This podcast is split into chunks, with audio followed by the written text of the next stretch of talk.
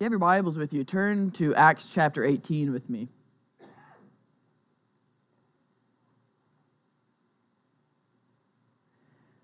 Have any of you ever had an experience where some of someone's told you something that they need you to do? Um, maybe this is sort of like at work, you know, your job, school for some of you. Um, you know, just in life, someone tells you, explains you, hey, I need you to do this. Here's the steps to do it. Go and do it. And your immediate reaction is like, what in the world? I'm not going to be able to do that. And you have that sort of overwhelming, sinking feeling of, I, I can't do that. That's beyond me. Like, I don't know how to do any of that stuff. Um, in Acts chapter 1, Jesus gives a charge to the disciples that they're going to go and be his witnesses in Jerusalem, Judea, Samaria, and into the uttermost parts of the earth.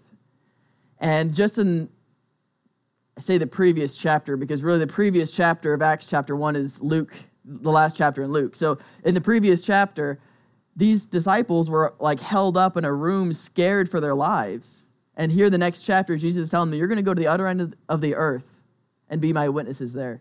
And you imagine maybe they have this feeling of, How could we possibly do that? Maybe you also have shifting gears a little bit in our minds an experience like this where you've watched somebody do something, something that you would have thought was really difficult, but then you watch someone do it and you're like, oh, that doesn't seem as bad as I thought it was going to be. Because you see them doing it and you're like, oh, that kind of made it look easy. The book of Acts is an outlined, really specific description of how these men accomplished what Jesus told them to do. And it's an opportunity for us as we read through the book of Acts to take things in and see this is doable with God's help. So I want to look at Acts chapter 18. Uh, starting in verse 1 says, After this, Paul left Athens and went to Corinth, and he found a Jew named Aquila, a native of Pontus, recently come from Italy with his wife Priscilla, because Claudius had commanded all the Jews to leave Rome. And he went to see them, and because he was of the same trade, he stayed with them and worked, for they were tent makers by trade. And he reasoned in the synagogue every Sabbath and tried to persuade Jews and Greeks. Let's pray. Lord, as we have gathered and come before you this morning, um, Lord, as we have sung about your holiness and also your grace, Truly, Lord, we don't deserve what you've done for us. We don't deserve to serve a holy God like you. Lord, I pray that you would humble each one of us this morning. Humble us under you. Lord, open our hearts for what you would have us to learn this morning. Lord, I thank you for all that you've done for us. In your name I pray. Amen.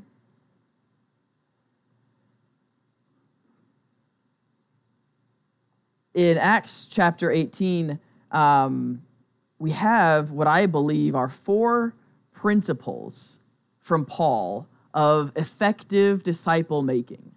And I, I want to take some time to bring out each of these four principles.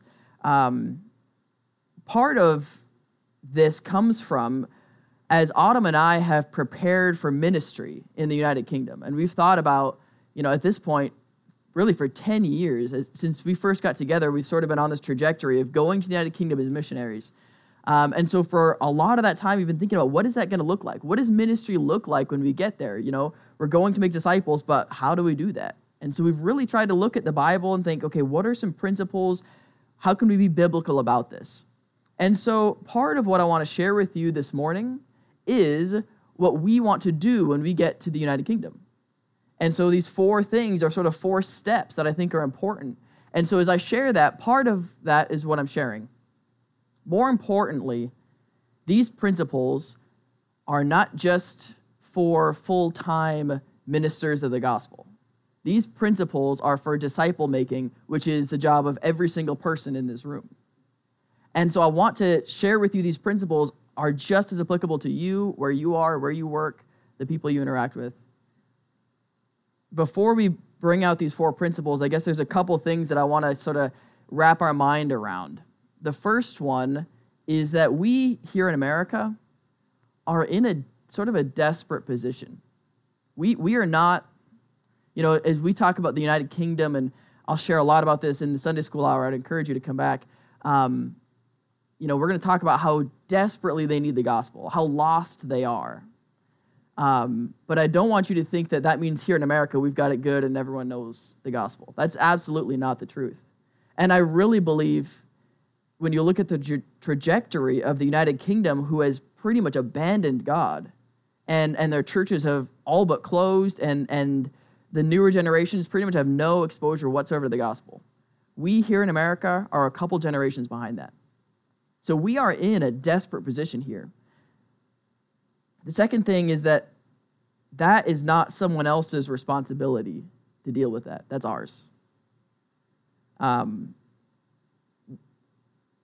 we need to come to grips with and truly appreciate the fact that in Acts chapter 1, when Jesus gave this charge to the disciples, that didn't end with them.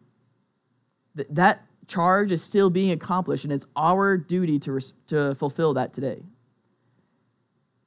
With that in mind, in Acts chapter 18, there are four principles. The first one that I think jumps out is in verse 4. Paul says that, or Luke says about Paul that he reasoned in the synagogue every Sabbath and tried to persuade Jews and Greeks. So Paul goes to the synagogue first, and that's not something he just does in the city of Corinth. We see that over and over again in the book of Acts. Paul's primary um, sort of mode of operation was he goes to a city, he finds a synagogue, and he goes there.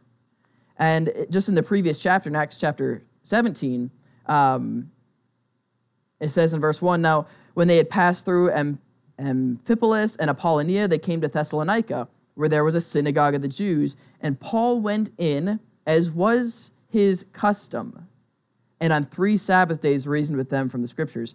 So just the previous chapter, it says this, this is his custom. It's what he always does. The question is why? Why is it that he always goes to the synagogue? Um, Paul calls himself the apostle to the Gentiles. So why is it that the, the synagogue is always the first place he goes? There's lots of different reasons I believe why. One of the hints, though, if you look at verse 4, that he goes to the synagogue and he tries to persuade Jews and Greeks. There's Jews and Greeks at the synagogue. Um, the synagogue was the religious worship center for the Jews. One of the reasons I think is important that Paul went there is because he would teach from the Old Testament scriptures. Paul couldn't pull out his cell phone and, and look up, you know, Isaiah 53 and, and speak from it. He, he couldn't even pull out his Bible. He had to go to the synagogue to teach from it. So for that's probably an important reason why he went there is because that's where the scriptures were um, you know, it was where the Jews were. Jews already had sort of an understanding of, of who God was, and, and that was a good jumping off point. They, they kind of understood this idea of a Messiah, so he could preach and, and go off of that. But there's something else that I think is an important reason why he went to the synagogue. Um, at the time, in the first century, uh, the synagogue really had many different purposes. It was that religious worship center for the Jews, but it also we see in the book in the Gospels it was a marketplace. People would buy and sell things there, and of course that was not right. It was wrong, and it made Jesus very angry. But we know that's what the synagogue was for. It was it was buying and selling things. Uh, it was used for that. We we see in Acts chapter 22 it was almost used as like a court where they would try people um, for different cr- crimes and things like that uh, Josephus was a first century historian, and he described the synagogue as being used as a school for children. It was used as a center for community meals. Um, it was a political meeting place. And the way he described it in the first century was really religious worship had become second to it pretty much just being a community center for Jews and Greeks.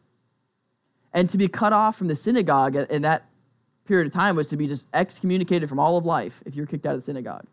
The synagogue was where the community met. You would go there and you would see people that you know. You would um, buy things. You would, you would um, that, that's where the community focused on. So Paul goes to the synagogue first in order to persuade Jews and Greeks. Um, Paul didn't go to the Corinth and rent out a, a building and start inviting people along so that he could share the gospel. He went to where the people were. So as we think about going to the United Kingdom to a, a town of 30, 40, 50,000 people with no church to preach the gospel, and we think, how are we going to, what are we going to do when we get there?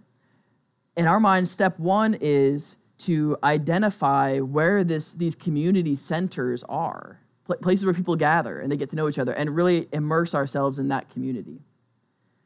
Paul, what we see here as first principle is, is his gospel presentation, his discipleship making was community rooted. It was rooted in the community. Um, in the United Kingdom, every town and, and village and city has something called a high street. And that high street is where all the shops are, all the restaurants are, all the pubs are, and they're, they're just packed with people all day long, every day. That, that's a community center. That's, that's a good one we can become a part of and really involve ourselves in. There, there's lots of them. There's neighborhoods. Um, over in the UK, there, the housing typically is not like a house by itself with a yard around it almost all the housing is, is row houses. You know, you've got a strip of houses and they're all connected. So your neighborhood, you're very close with your neighbors, and that's a community that we want to be involved in and get to know our neighbors and things like that. And to us, that's sort of step one, to be rooted in the community, to go to where the people are, to identify where those communities are. I encourage you to think about your life, your circumstance. Where are those communities that you can be involved in? What does that look like here in America where you live? Um, most of us, I, I know this is true of me, most of us probably feel that sort of void and that, and that desire in our heart for community. We feel that here at church. That, that's where I feel the most comfortable. That's where I kind of feel that sense of community, is when I come to church, there's people that I know, we have this bond in Christ. Uh, we have so much in common with each other because of that. So, so this is where my community is. But we can't afford as Christians for this to be the only community that we're a part of. Sometimes we have to make ourselves uncomfortable. We have to find other communities that we can be involved in. So I encourage you to think about what are some communities that you could be involved in. Maybe there's some that, as you think about your life, you, you already are involved in. Um, I'm sure most of you live in some type of neighborhood. You have some kind of neighbors. They may be, you know, a field away or something like that. Um, but you have neighbors that you can get to know. There are, if you have children in school, that's a community right there. Uh, that often uh, families and people gather around. You can meet people and get to know people at PTA meetings or whatever. Um, what's the name of the restaurant right here in town? Cliffs. Driving in, I mean, I forget what time it was yesterday, but it was like packed full of cars in front of that little restaurant in Horton. And so that's a community center. That's where people go and, and they know each other and think about ways that you can be involved in community. Step one for us as we get to the United Kingdom is to identify and immerse ourselves in communities. This isn't something that happens naturally for me. I'm not like a, I wouldn't consider myself an extrovert. Um, if I could sort of paint my perfect life selfishly, I would have a job where I clock in and clock out. Maybe I just work on a computer, I never have to see anybody. Um, I come home, I get to spend time with my family, and then I go to church, and that's that's it. I would love that. um, and I know that that maybe you resonate with that, but God doesn't just call extroverts to make disciples. He calls all of us to make disciples. That means stepping out of our comfort zone. If you think about your life and you think, I'm really not a part of um, any communities. I'm, i really don't have any interests or hobbies that connect me with other people. My job doesn't really see other people. I would encourage you to think about what Paul says in 1 Corinthians chapter 9. In 1 Corinthians chapter 9, starting in verse 19, says, For though I am free from all, I have made myself a servant to all, that I might win more of them. To the Jews I became as a Jew in order to win Jews to those under the law, I became as one under the law. This is important what he says in parentheses. Though not being myself, or I'm sorry, not being myself under the law, that I might win those under the law, to those outside the law, I became as one outside the law. And here's the important part not being outside the law of, of God, but under law of Christ. In other words, Paul's not saying I'm, I'm willing to sin in order to connect with people. That's I'm under the law towards Christ or of Christ, but verse 21 that I might win those outside the law. To the weak, I became weak, that I might win the weak. I have become all things to all people, that by all means I might save some. I do it all for the sake of the gospel, that I might share with them in its blessings. Paul understood that in order to reach the lost people, we have to go to them and to meet them where they are. Um, to give you an example, I, I really am not that into soccer. And that, that can't leave this room because I'm going to the United Kingdom as a. um, I, I would watch just about any sport before I would watch soccer. Uh, it just feels like, you know, they just kick the ball back and forth. There's no like slow progress towards a goal, you know. It's, but when, when I lived there before and when we moved back, I'm going to pick a team. I'm going to watch every single game. I'm going to follow what players are going where because that's a community that I can't afford not to be a part of, even though I might have to force myself to watch all those games. When people look at passages like 1 Corinthians chapter 9, it bothers me to no end when they, they take that section of verses and they almost use that as an excuse for their sin. You know, I'm just being all things to all people. And that's so opposite of what Paul is trying to say he's talking about in this whole passage the rights he's willing to give up. The point he's making is what are you willing to give up in order to connect with people and share the gospel with them? So I'd encourage you to think, you know, if you don't have any interests, you don't have any hobbies that connect you with people, your job doesn't connect with people, um, then something needs to change in your life in order to make those connections and become uh, a part of that community. So the first step we see in verse 4 is to identify, immerse ourselves in communities, or it's Paul's message was community rooted. The next thing we see in verses 2 and 3, Paul, he, he's come to this city of Corinth, and he finds this guy named Aquila um, and his wife Priscilla. And he meets them, and, and you can tell from the circumstance they're in, they just arrived to Corinth themselves. It's not a pleasant circumstance why they're there. They were forced to move there by Pontius. Um, but he meets this couple, and they have this thing in common being tent makers. And you can see in verse 3, it says, Because he was of the same trade, he stayed with them and worked, for they were tent makers by trade. Um, so Paul, he seeks them out and he moves in with them. The reason why he lives with them it says in verse 3 is because they were of the same trade. There's really no reason to think as you read through these passages that these were believers. It doesn't say because they were brothers and sisters in Christ, because they, they knew the Lord or any of that stuff. They were Jews primarily, and they shared something in common with him.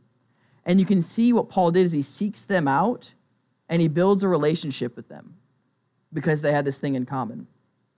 He went as far as to actually move in with them and work with them. And we know that they eventually do come to Christ because at the end of verse 18, when Paul leaves Corinth, he actually takes them with him.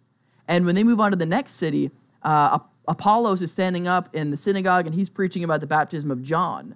And so he doesn't quite have all the facts right about Jesus. And so it's Aquila and Priscilla who stand up and, and kind of pull Apollos to the side and they explain Christ to him. So we know that this, this relationship that Paul builds leads to them coming to Christ and, and becoming co workers with him at the end of Romans, he writes to, um, to the church there to greet Aquila and Priscilla, co workers of mine in the gospel. This is intentional discipleship making from Paul, and we see it's successful. So, first of all, our, our Paul's gospel presentation was community rooted, but then we, we see that it's cultivating relationships was a big part of his uh, discipleship making. And you can, I'm sure that at this time, building this relationship with them was probably uncomfortable. It probably meant making some sacrifices. But you can see it's intentional and it was effective. One of the most practical methods, I think, of cultivating relationships with people, you actually see all through the Gospels, and you see Jesus doing it over and over and over again. And he gets in trouble for it over and over and over again. But you know what you see Jesus doing? Eating and drinking with tax collectors and sinners.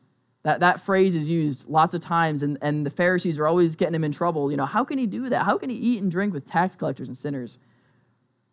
I think that's such a practical way of cultivating relationships with people that when, when we think about what ministry looks like when we get to the United Kingdom, we want to be involved in these communities, um, really get, you know, putting ourselves out there, uh, getting to know people. And then step two is bringing them into our home, having meals with them.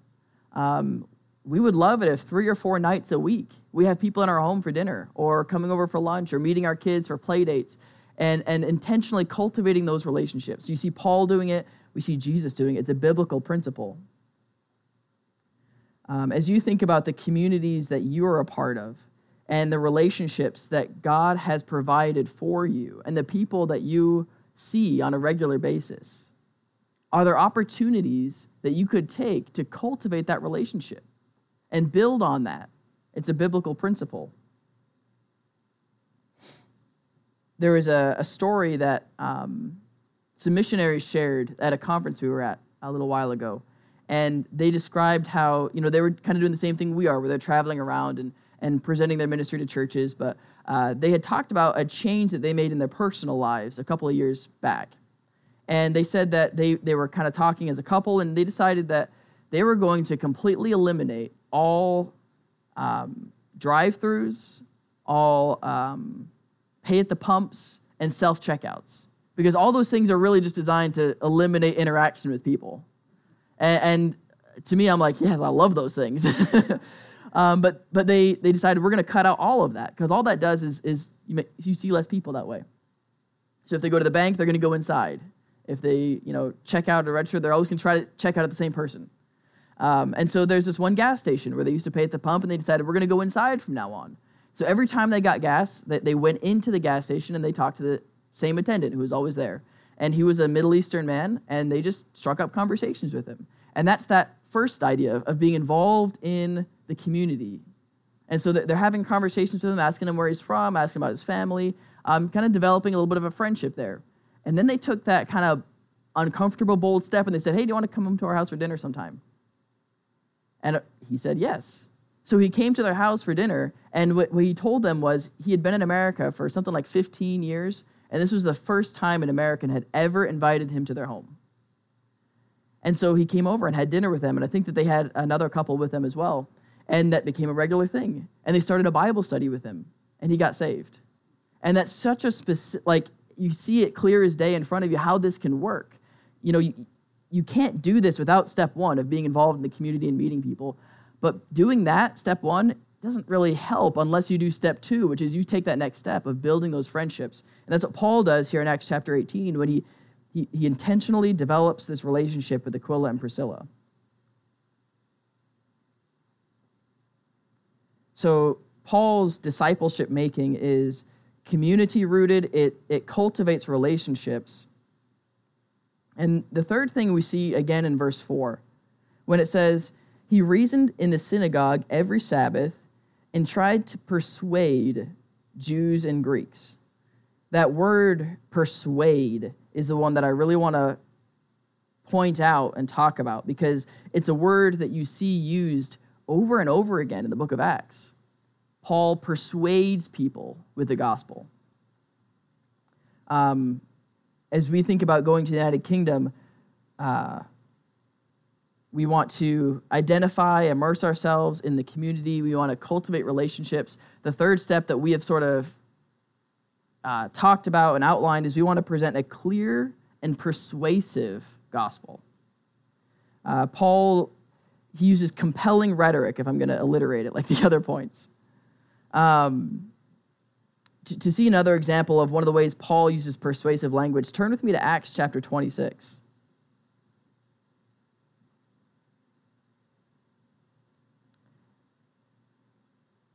in, in Acts chapter 26, for the last three or four chapters, Paul has been imprisoned. For quite some time, he's been in prison. Um, and he's kind of been moved around. He's been, uh, things have not been pleasant for him.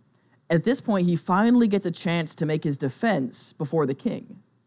So he comes before the king and, and, he, and he explains everything that's happened to him. He explains what Jesus did for him, he explains his conversion, he explains, he just gives his whole testimony. And so the whole chapter is him explaining all of that to the king, so him making his defense. And verse 24 says, And as he was saying these things in his defense, Festus said with a loud voice, he yells this Paul, you're out of your mind. Your great learning is driving you out of your mind. You're going crazy. Look at Paul's response in verse 25. But Paul said, I'm not out of my mind, most excellent Festus, but I'm speaking true and rational words. For the king knows about these things, and I'm and to him I speak boldly, for I am persuaded that none of these things has escaped his notice, for this has not been done in a corner. King Agrippa, do you believe the prophets? I know that you believe. And King Agrippa said to Paul, In a short time, would you persuade me to be a Christian? There's that word, persuade. Or the, the New King James says, You almost persuade me to become a Christian. And, and you see that over and over in Acts. Paul doesn't just tell people what he believes, he's intentionally persuasive with his language. And you can see that as you look at these passages, this passage here. The first thing after Paul makes his whole defense, he get someone yells that he's crazy. I mean, that's, that's kind of offensive, to be honest. But look at his response. He says, Most noble Festus, or, or most uh, excellent Festus. He's very um, political with his choice of words.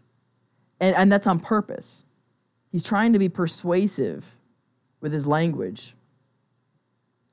He, you can see he, he kind of compliments the king as he's talking to him. He says, You know, none of this would escape your attention. Most, you know, this, you, you know this stuff's going on, right? You believe the prophets, don't you? I mean, he's really careful and persuasive with the way that he talks. And that's something that he does over and over, Paul does, in when he goes to the city of uh, Lystra, where it's, it's a Gentile city. Um, and, and as Paul and Barnabas are there and they're healing people, uh, the, all the people and the inhabitants start like worshiping them as gods. And if you remember that story, the way Paul responds when he shares the gospel, he ties that into his gospel presentation. When they go to, um, to Jewish towns, he presents it clearly from the scripture as he presents the gospel. When he goes to Athens, where they really they believe anything and everything, and they have this stat, this uh, sort of monument to the unknown God. His gospel presentation is all about that he's very intentionally adapts his presentation to the circumstance that he's in. When he's that's how he shares the gospel. He's persuasive. Francis Schaeffer says, when talking about Paul, that if he had only one hour to share the gospel with a person, he would spend the first 45 minutes finding out what the person believed about God and the last 15 minutes presenting Christ from that basis. That, that's, that's sort of the mode of operation that Paul works in when he shares the gospel. He's persuasive. He ties it in with the people that he's sharing the gospel with. For me, as I think about opportunities that I've had to share the gospel in the past, and I, and I go back a few years and I think about some different opportunities, there's been times when, maybe you can kind of relate to this feeling. You're having a conversation with somebody, it kind of starts going down this path of sort of spiritual things and you kind of get like this sort of pit in your stomach, and you get like, oh man, I'm about to share the gospel. Like, here we go. I'm, i got an opportunity here. So kind of get nervous. You're like, okay, this seems like the door's open. I'm going to share the gospel. Um, and I, as I think about opportunities I've done that, there's been plenty of times where what I've done is I've said, well, um, can I tell you what I believe? I believe that, and then I kind of spit out my memorized spiel. You know, I believe that, uh, you know, we're all sinners. We all deserve to go to hell because of our sin, but because of what Christ did on the cross, because he died for us, we can trust in him and have eternal life. You know, whatever it is, I kind of say it. And you know what the response has always been? Oh, cool. Good for you. Because when you tell somebody what you believe, you're kind of opening the door for them to say, okay, it's cool that you believe that. I think it's, it's a challenge to think, how can I really be persuasive with the people that I'm sharing the gospel with? I think it takes it's worth really thinking about that. Getting to know people, getting to know their circumstance. And when you share the gospel, making it applicable for them. That's what Paul does um, all throughout his ministry. I, uh, up until I left my secular job about a year ago, um, I've met spent about nine or 10 years in sales. And so they teach us a lot about that idea. Now, I think the gospel is not a sales pitch. I don't want to say that. But there is some principles about how we share the gospel that I think are important and we should take extra time to think about how we can be persuasive. There are lots of resources that can help you.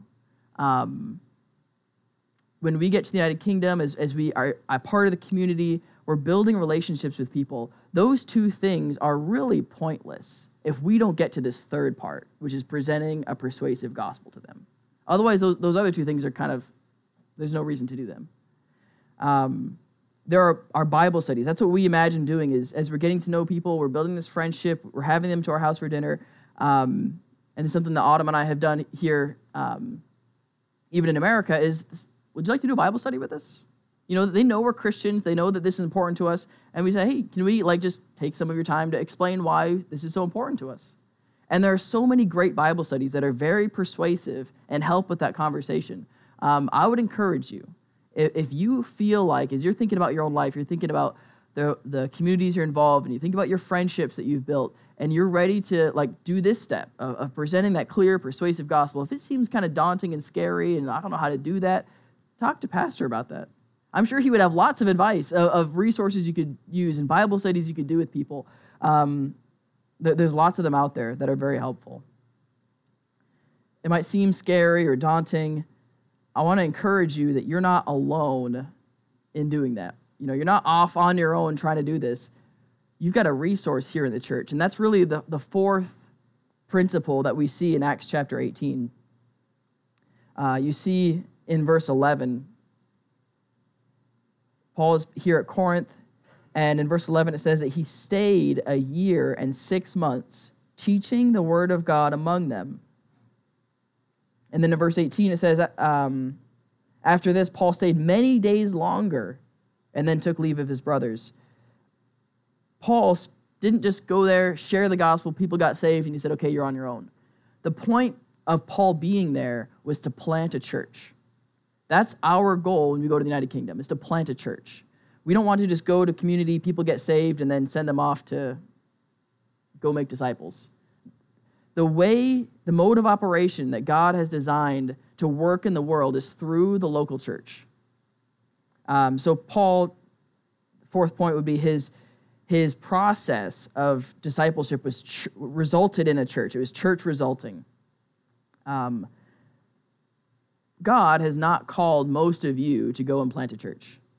So in some ways, this, this, this point might seem the least applicable to you and the most applicable to Autumn and I as full-time church planters. But I think it is very applicable because it's important to keep in mind the way that God works in the world and works in this community is through this church. So it's important to lean on and to use this church coming to services on a Sunday should be a time when we come, we're getting equipped, we're being armed, we're being filled, so that we can then go out into the world Monday through Saturday and do the work, and then come back and be equipped again and, and rearmed and, and encouraged. Um, it's important to see the, the value in the local church as really the, the main force of this process of making disciples.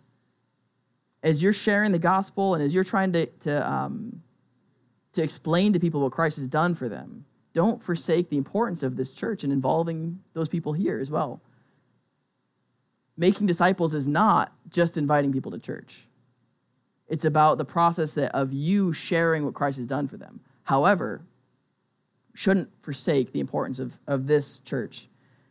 Paul took a lot of time and effort uh, to make disciples, a year and six months, and then many days after that um, preaching the gospel to them, helping them to understand.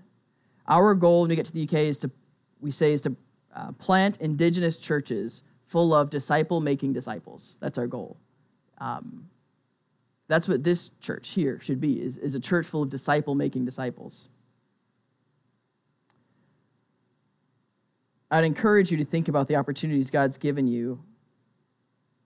Think about the situation He's put you in. It's not by accident. He's put you in those situations. He's put you in the circles that you're in and the job that you have, the neighbors you have, because you may be the only light that they have to share the gospel with them. As I've talked about all this this morning, um, if this all seems kind of foreign to you, and it just, uh, even the concept, as, as we sang our songs this morning about the grace of God and His holiness and what He's done for us, if you have never personally accepted and trusted in Christ as your Savior, now is the time to do that. And if you have and you've been challenged that maybe there's opportunities that you could take in your personal life to make disciples, to truly grab a hold of the charge in Acts chapter 1 in Jerusalem, Judea, Samaria, and to the utter ends of the earth. I would encourage you to commit to truly taking hold of that and, and living that out. Let's pray. Lord, I thank you for your word and for what a challenge it can be to us. Lord, I thank you that it can be so practical and that it can be so helpful. Lord, I am so thankful for what you have done for us on the cross and for your grace and your love for us. Lord, I pray that you would challenge every single one of us, myself included, to see our role and our need to be involved in the growing of your body and sharing of your love for other people. Lord, I thank you once again. In your name I pray.